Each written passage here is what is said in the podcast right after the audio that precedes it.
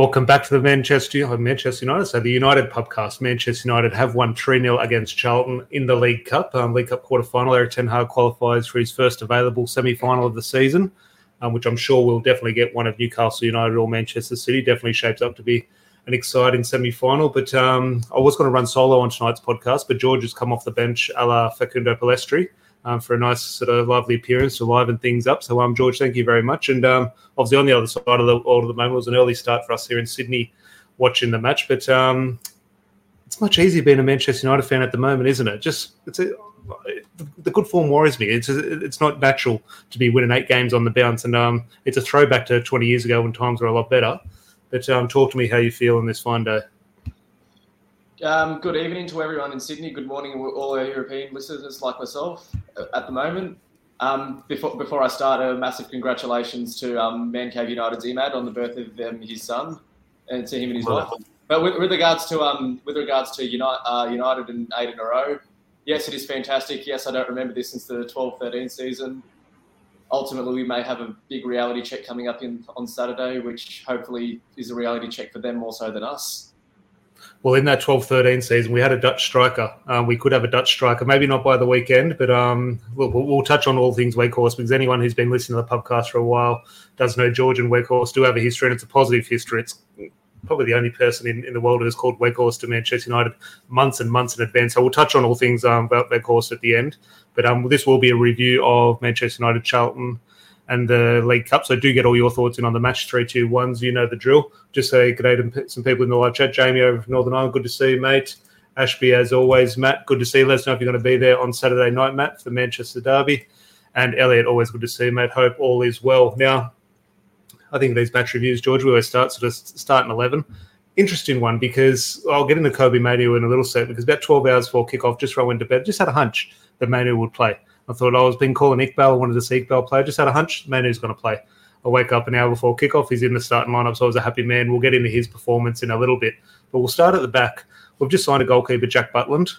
This is probably the only time he could play a game in terms of League One side. And not to disrespect him, but obviously David De Gea is going to play all the important games. So League One opposition at home. Okay, this is where Jack Butland, your new goalkeeper signing, could play. Tom Heaton goes in goals. Now, Tom Heaton did very well, I thought, did his job well, looked far better than Dubravka did the other week. Was Jack um, so just, in the squad? Very good question. I'm positive views on the bench. Um, do let me know. Let me know in the chat. I don't, don't remember him being in the squad. I'll check oh, he, look, he, he, might, he might not have been. Okay, that, so that proves me wrong. But, but in regards to that, Tom Heaton will start at the back. No, he wasn't in the squad. So was De Gea on the bench, was he? Yeah. Okay, no, fair play. Okay, sorry, Jack. Sorry about that. But Tom Heaton came in, and I thought it actually, look, he doesn't start the Manchester derby. David De Gea keeps the spot between the sticks. But Tom Heaton, compared to what Dubravka did, I thought um, assured himself quite well. I agree. Like Tom Heaton, we, we forget that he's an England international goalkeeper. Actually made his England debut on the same match as Marcus Rashford. And speaking of goalkeepers, coincidentally enough, those two made their international debuts against Australia. And in the other end, I know we don't want to talk too much about Charlton, but it was nice to see Ashley Maynard-Brewer as an, as an Australian have a good game. I wouldn't know he's Australian. Fair play. Thank you for the, bit of trivia. He was the Olyroos keeper at the Olympics. Oh, was that him? Was that okay? Yeah, no, fair play to him. Um, obviously, Erik Ten Hag spoke nicely of him. Thanks for that little bit of information, George. But the other George, I'm um, in the live chat. Good to see you, mate. Borche from the foot, football capital. Always good to have you, mate. And Elliot here. We'll move a little bit forward. Maguire moving like Phil Jones. Maguire didn't have the greatest of games. However, what I would say, George, Lisandro Martinez is more shaky than uh, Maguire for me. I guess you alluded to it earlier. Like Martinez has probably been on the piss in Argentina for two weeks, and rightfully so. It's a once in a lifetime thing winning the World Cup. But I remember you, um, Larry, bringing this up about a few months ago when we were going through that really bad patch of form. We were talking about Maguire specifically. I remember specifically he said Maguire makes every defender around him worse because they, have almost got to do the job of one and a half defenders. And unfortunately, I don't want to be too harsh on him, but that's what we saw today well, you look at the first two games of the season, was a, from memory, it was a partnership of Maguire yeah, and Martinez. Martinez. It was and uh, maybe just a thing of those where maybe just I don't know. I'm sure they get on off the pitch, or maybe they don't. Maybe there is just maybe the lack of communication and understanding of each other's games. And um, look, we are right with uh, in saying that in regards to everything Maguire touches at the moment, sort of negatively affects everything around him. But it could just be a partnership thing because I saw Martinez and he look he looks fit, but he just looked a little bit shaky. I don't want to say Maguire had a good game, but I thought he was rating them, I thought Maguire had a um, yeah, it was a little bit like sort of just a little bit not as error prone as Martinez. I thought Martinez well, compared to his high standards was just a little bit shaky. Ones, or your three two ones at the start of the season. You gave Maguire uh, one of the one of the. Um, I think in the first game. One, yeah, the first game you gave him a point, but ultimately he's the defender that makes way for Martin for Martinez. Yeah. They get. Oh no! Look, look. Martinez keeps his spot for the Manchester derby. Now, maybe there is a shout to move Luke Shaw inside and keep Malacia. I don't agree with that, but Martinez and Varane definitely start um, the Manchester derby. That's not a sort of criticism of Lisandro Martinez. He set the bar so high for himself this season. Maybe a six out of ten looks a bit poorer than what it is. So definitely not a criticism, but just a little bit of an observation. Now, the only negative was because I'm sure we'll get into plenty of positives, George. The only negative I can think of, Diogo Dalot, um, didn't seem too bad, but obviously a little bit of a precautionary substitution, sort of signal to Erik Ten Hag that's just something minor. But ultimately, um, he was injured and did have to leave the pitch. Manchester Derby, which I'm sure we'll do many previews in the coming days. Um, Aaron Wan-Bissaka or Diogo Dalot. Um, what are your current thoughts? On match fitness and match sharpness, you have to go Wan-Bissaka, don't you? Look, I, I, won't lose any sleep over that, and especially Wan-Bissaka has a very good record at or against Manchester City. Now, I'm sure someone could put the stats that say we've conceded so many goals with Wan-Bissaka. Okay, fair enough, but in terms of just my memory of Wan-Bissaka, I can just envisage good slide tackles against Raheem Sterling, etc. So I'm not going to lose any sleep over Wan-Bissaka starting, but ultimately, I think, especially the way Ten Hag wants to play, I don't think we'll be parking the bus. I think ultimately Manchester City should dominate, but I think Ten Hag will go with the intention of dominating himself. So the intention for Erik Ten Hag will be Diogo Dalot, but it definitely could be Aaron Wan-Bissaka. So um, it'll be very interesting. Fingers crossed it's only a slight injury, but um, yeah, time will tell. And Malacia, I thought Malacia just solid enough. Luke Shaw comes back in a left back. I thought maybe shaky at times, but a little bit better than his previous performance. So um, anything else on the back four before we do move on? Not too much to comment on the back four with regards to Dalot. You could you could argue it was a perfect game to bring him in. But then on the flip side, if he's going to be your first choice for the Manchester Derby, why is he playing this match? Yeah, look, look I called look, look, I agree, but I called Diogo Dalot to start in this one just to get an hour under his belt. Unfortunately, got 20 minutes or so, but, just to get a little bit more match rhythm, same as Lisandro Martinez. But fingers crossed, all come up fit, have a good rest today, and are ready for Saturday night or Saturday night Sydney time. Now, moving forward in the midfield, this is what I want from McFred. Now, McTominay came in for a lot of criticisms. I don't think he had a good game, but I don't think he was as bad as a lot of people sort of made out in regards to a lot of. He was on the winning. He played 90 minutes in a midfield that won 3 0. There were far better, there were far worse players on the Charlton team than Scott McTominay, but I thought Fred outshone him a little bit um, in terms of providing a little bit more energy. Obviously, Fred played much sort of in his more preferred role. Scott McTominay had to drop a little bit deeper, which obviously isn't his game. But in regards to what I want from McFred, that that's it. Come in, do a job, win the game 3 0, give Casemiro and Eriksen an hour's rest, and you move on. I, I don't expect Fred, or maybe there's a shout for Fred to play against Manchester City. But ultimately, come and give Casemiro and Eriksen an hour off. Bruno Fernandes would have been um, given the night off if he wasn't suspended.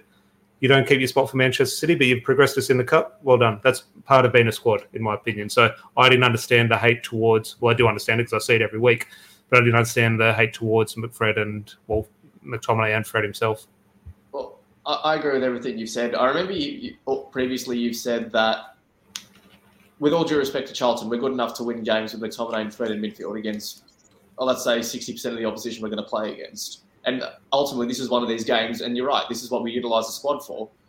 With regards to their um, individual performances, I'd, six out of ten. Like, what more do you want? We, need to, we don't need ten out of ten performances to beat Charlton. I, I think that was the thing. I was having a few debates and look, uh, who am I to get into an argument about Scott McTominay's performances? But I was having a discussion with a few people, and I said, well, what do you want? Do you want him to go past three players, score a hat trick, and get two assists?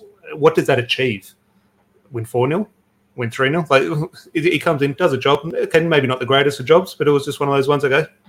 I want to no point injuries. out Elliot's comment because where we go, where where I think we um, might might have gone a bit wrong in our last match against City. Yes, albeit Casemiro didn't play, was that I did think we went a, a bit too attacking heavy with regards to going Bruno Eriksen. And I think it was McTominay that played that match. I think there is a shout, which we'll, I'm sure we'll do many uh, previews in the coming days or many looks ahead towards. If there is the, a um, game for City, it's the derby. Oh, sorry. Yeah, City. I, I think not, not so much, not so much just Fred himself. I just think in regards to maybe limitations Eriksen has. I think look, Eriksen has been brilliant since he's come in. Absolutely love him. Not no no criticism at all. Defensively, maybe he leaves a little bit just in regards to energy and physicality, and then not so much winning headers of tackles, but just that up and down up and down. You, you look at um, McTominay today and, and, that the Pellistri assist, that was the 90th minute. He's still getting box to box. Does Eriksen really have that? It's not a criticism of Eriksen, but I just think does he have that box to box nature that a player like Fred or McTominay has? Probably not. So from a defensive aspect, I could see a case for Erik Ten Hag opting for Fred on Saturday. I think it'll be Eriksen, but it will be very interesting. Get everyone's thoughts in the live chat. Stephen, good to see you, mate. Hope all is well. And um, Borja here, I think we need Fred, Bruno, and Casemiro this week. And look, I definitely wouldn't lose any sleep over it. Eriksen, look, it's still a very busy. Pro- we're going to need Eriksen against Crystal Palace to break them down. So if we're going to rest Christian Eriksen for a game, uh, maybe this is one of those. That'll be what Erik Ten Hag is paid big, big bucks for. Now, George, Kobbie Mainoo. He was born in 2005. That doesn't please me. That, that, that, worries me. That, that makes me feel very old. He's born in 2005, 17 year old, comes on, makes a debut. I thought, look, it's just one of those ones. He, he won't make another appearance now for a while. I don't think he didn't do enough. But ultimately, a 17 year old to come in and just do fine, do a six out of 10.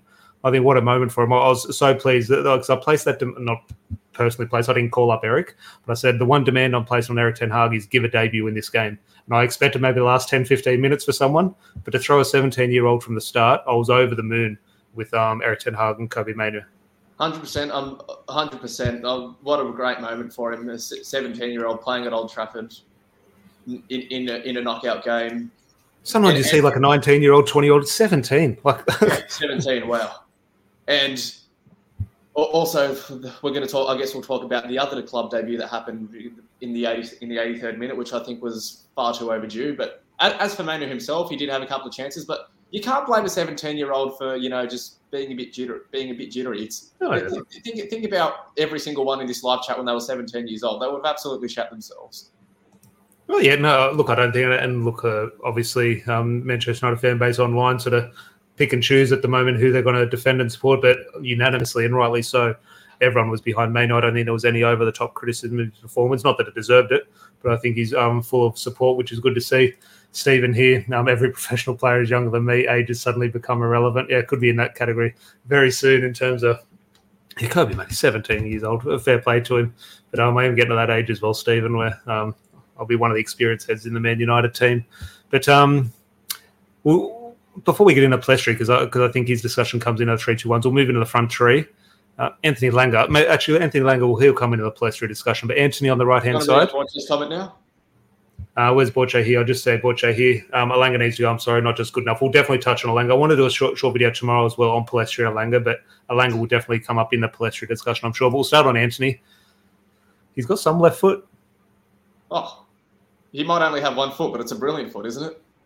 It's all you need. Maradona and Messi only have a left foot as well. Um, David Beckham, no one told him to just cut on the inside so he can go. Everyone knew what he was going to do.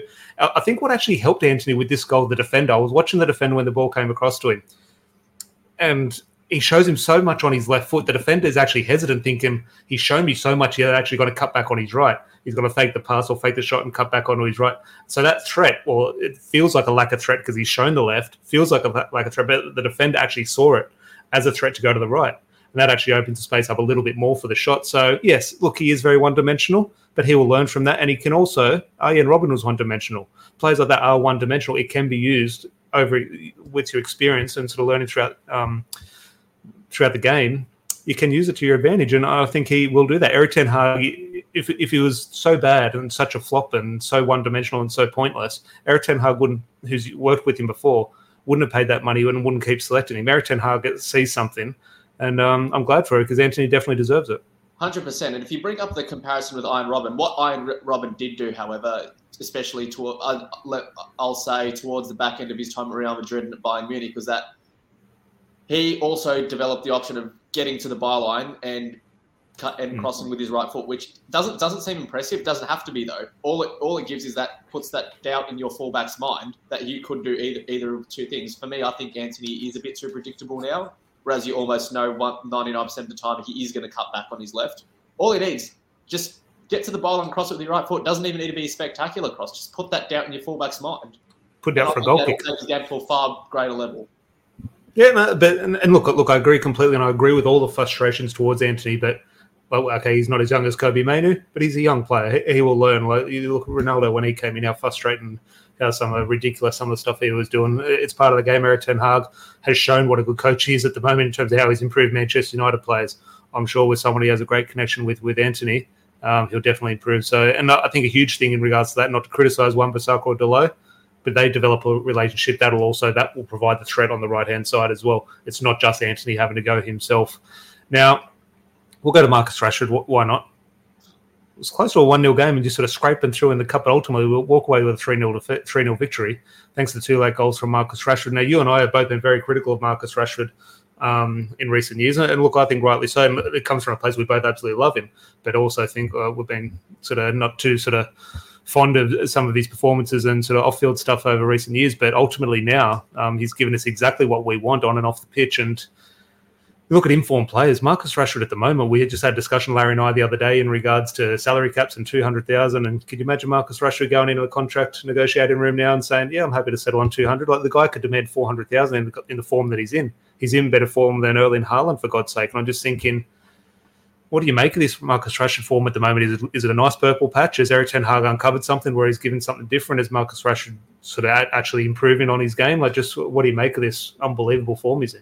I think it's a combination of Ten Hag really getting stuck into him, uh, Rashford actually being able to properly recover from his injury, and Rashford, to his credit, improving. What my criticism, or what Uh, I wouldn't say it's a criticism. The reason why I say Rashford's not a world class player is because only a select group of players have that football, natural footballing ability that allows them to become world class. However, when you talk about United legends, we, we, we can name United legends that weren't necessarily world class. That's not to say I don't think Rashford can become a United legend if he stays. And like we've said on the show, we'd love nothing more for them, than for that to happen. I think the main improvement in his game this year, it virtually is his work off the ball. He's doing really well to get back. Ten Hag's really drilled that into him. And second, secondly, and I think most importantly, is his decision making on the ball. It's not just mindlessly try and beat a player and get a shot away when the shot's not even on. Whether, whether even if it's just a, a, a simple pass back or to, to an, or to your Casemiro or, or the pass to Shaw or Malacia overlapping, it's the correct decision every time. When he when he shoot, when he's taken the shot, correct decision. When he's been in the two on two, manages to eliminate a player and play either Martial or Antony, it's been the correct decision, and that that therefore has meant he's less wasteful with the ball. When he gets a shot away, it's more than likely going to be on target. In the form that he's in at the moment, a goal. And when he's beating a player, he's eliminated the play and created the three on two. I think one of my huge sort of praises of Marcus Rashford this season, and while while there has been a huge influx or huge sort of increase in sort of goals, and it looks like this huge sort of increase in form just in regards to his output, is the sort of slow in regards to performances. So, so take away the goals, and I look at work rate, and I look at passes, look at decision making it's been a slow, a gradual improvement. Every week he seems to get a little bit more mature, and I'll put that down to him. But also Erik Ten Hag. I think Erik Ten Hag is working wonders, and that I'd almost prefer that. Like I could live with even if he had scored one goal this year. In regards to the improvement in his performances, I think I'm seeing something there. Now the goals are a bonus, obviously, of course they are. But, but I'm very happy with Marcus Rashford. I'm sure he'll be up for awards, and rightly so for every sort of award under the sun in January. But um, anything else on Rashford before we do move on to? I remember you saying in Dutch football, the reason why Rashford might struggle under Ten Hag is because I thought, yeah, I, I, thought I thought one of the players who was going to struggle under Ten Hag was Marcus and, Rashford. And, and, and I, I agree 100. percent And obviously, Ten Hag's had that word with him. If you want to be in my plans, these, these are the improvements that you need to make to your game. And to Rashford's credit, he, he's done that because stuff like decision making and work rate that's that's not an ability thing. That's that's between that's between the years. And yeah fair play to Rashford. He's developed that. that. Does he have like? I don't want to bring Martial into the discussion. Does he have the all-round footballing ability that Martial does? No, I don't think he does, and ultimately that's why, in my opinion, as good as he is, he'll never be world class. That should be a tier reserved for, for a ha- literally a handful of players. But that does not mean. Let, let, me make it clear. That does not mean he can't become a United legend. Like no, I, look, I completely agree, and I think he's well on his way to be a Man United legend. If he can add another trophy or two, um, I think he's well on his way. Do let us know your thoughts on that as well. But um, Chris here in regards to Rashford, I got him in my fantasy team, had him last week as well. You I have to. He's a midfielder.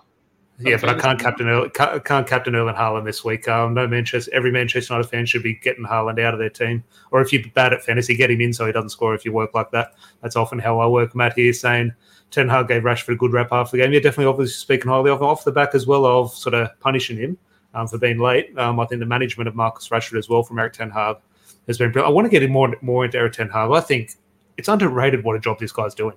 Like in terms of everything, off the field, Maguire, Ronaldo, changing the dugouts, everything. He just I need to go into some of the stuff Erik Ten Hag has done well, and what he's improved at this club. In, in Ten Hag's first 29 games in charge of United, he's won 72% of his matches. Yeah.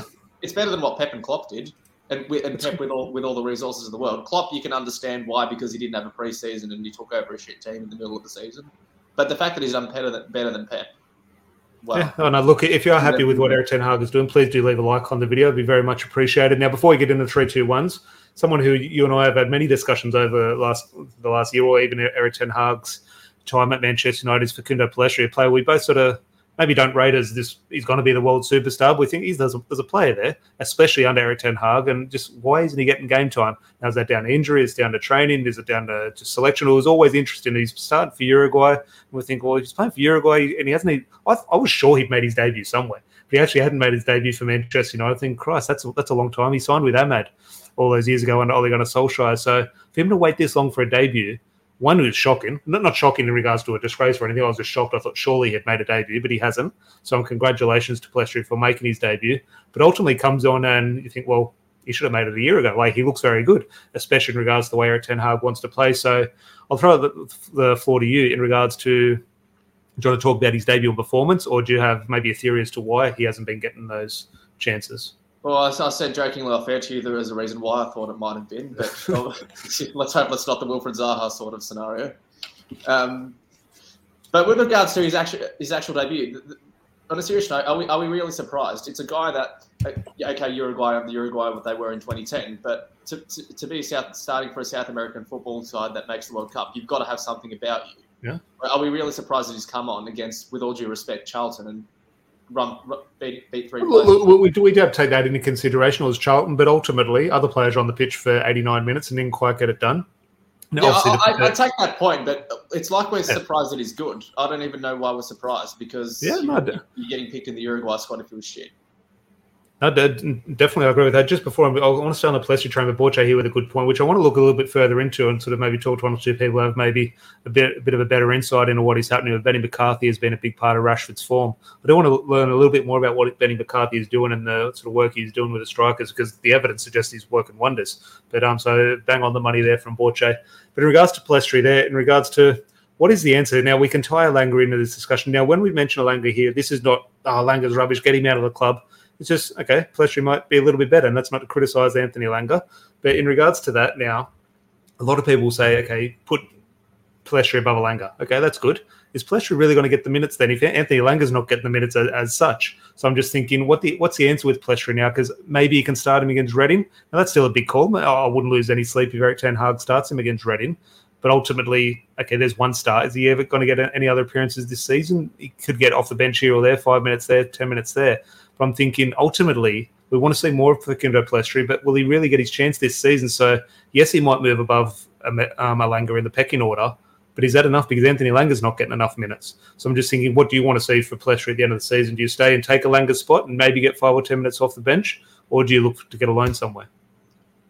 I think from his perspective, I think he's got a Copa America coming up next year, so maybe to secure his place in the Uruguay team, he might want to play a bit more football. So in that case alone, but, but I, I actually see, see him having a future in the centre of midfield as well, which is mm. which is where he has played for Alaves and for Uruguay at times as well. So whether whether he he could be the guy from next season onwards, let's say we let Fred walk, then could he take Fred's spot?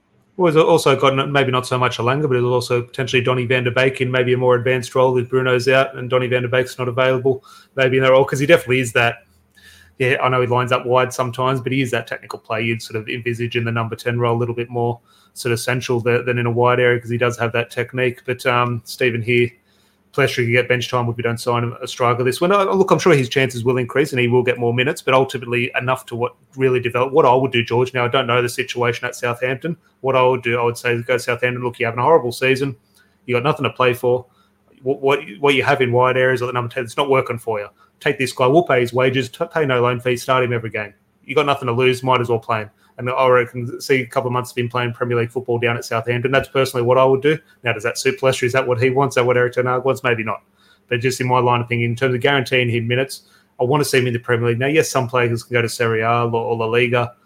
You don't know how that translates. Now, yes, we can sign players from then, uh, uh, those countries, obviously, but I want to see a line play in the Premier League and what they do in England. So I'd love to see Pellistri get a loan, but I also do want to see him in the red shirt because um, he did look very impressive. So um, do let us know your thoughts on Facundo Pellistri in the comments below. And um, in the live chat, time for 321. So do get your 321 votes in. Interesting one here, George. Um, I'll throw it to you first. Three names spring to mind for me. Now, one person we haven't even mentioned yet in this podcast, I think is man of the match, Alejandro Garnacho. Um, now, Marcus Rashford gets the two goals. Is that worth three points? Antony got a good goal as well. I would be looking at Alejandro Garnacho. I thought he was very good. While greedy, he was greedy at times, but um, I can sort of afford that when a player sort of does excite you a little bit. I agree. I agree with you in the sense that Garnacho was the best player over the 90 minutes, but the way that you guys normally do these 3 2 1s, it's about impact and how do you go past two goals in the space? I, I just thought that, but take those two goals away, we win 1 0 in, like, in the last minute, like, which I do agree, and that's often how we do it, but it was the first, like, I wouldn't argue against it. I'm waiting to see a lot of people's thoughts in the live chat. I just thought Garnacho over the 90 minutes was impactful. He was the reason the game was played in the Charlton half. Not, I, not, I, agree not, with you. I definitely agree with you on that. It's just that the way that you, you and Larry normally do these three two ones. I think Casemiro is a good shout too. But, but, do you think the two goals were impactful? Obviously they were. We won three 0 but in regards to, to the result, like I think the first one game, maybe yeah, yeah. George here with a shout with Cas- well, Casemiro as well. That ball he played to Pellistri, um, well, obviously the one to Rashford as well, which I'm sure everyone remembers outside of the foot to Marcus Rashford. But for the, for the first goal, for Pellistri's assist, go back and watch Casemiro's pass there. I'm telling you, it's one of the passes you just hit when you're mucking around at training in the warm up, where you just got a bit of dew on the grass and you just hit it to get a bit of spin. It's when you, you don't do those passes in a game, they're too risky. There's no point doing it. You just hit it with the side of your foot. But Casemiro's come on and said, stuff it. I'm hitting this pass like I'm just mucking around at training. And what a brilliant pass it was. I urge everyone go back and watch that second goal, uh, Marcus Rashford's first goal. So Casemiro, when he comes on, you, you just see the class. As I said, I've gone beyond saying Casemiro is the best defensive midfielder in the world. I'm saying he's the best midfielder in the world at the moment. Can't wait for Casemiro against Kevin De Bruyne, but he's also gone Rashford for two points, Garnacho for one. Look, I'll throw it to you, George. Maybe you can want to throw another name, but you've got Rashford and Garnacho there. I'm just thinking, yes, Rashford's goals were important, and we do sort of value that impact for goals. But it was so close to being a 1 0 win off the back of Garnacho's performance. I would opt for Garnacho. But um, as you're the guest, um, floor is yours. I'll, I'll, I'll, I'll, agree with you on Garnacho for three points, but I think that means Rashford's got to have two because ultimately. Yeah. Oh, look, Rashford two goals uh, definitely. So we'll go Garnacho for three points. I'm, Rashford. I'm going to throw a bit of a left field suggestion for what for one point. Given the circumstances that he hasn't made his club debut in however long he's waited that long and he's come straight on and made an instant impact, could have had a couple more assists if our finishing was better towards the end. I'm, I'm going to throw Pellistri for a shout for a point, given the circumstances. I had two names. I wasn't going to throw Tom Heaton in there, but as we mentioned at the start, I thought Tom Heaton had good performance, nowhere near points, but just an honourable mention for Tom Heaton.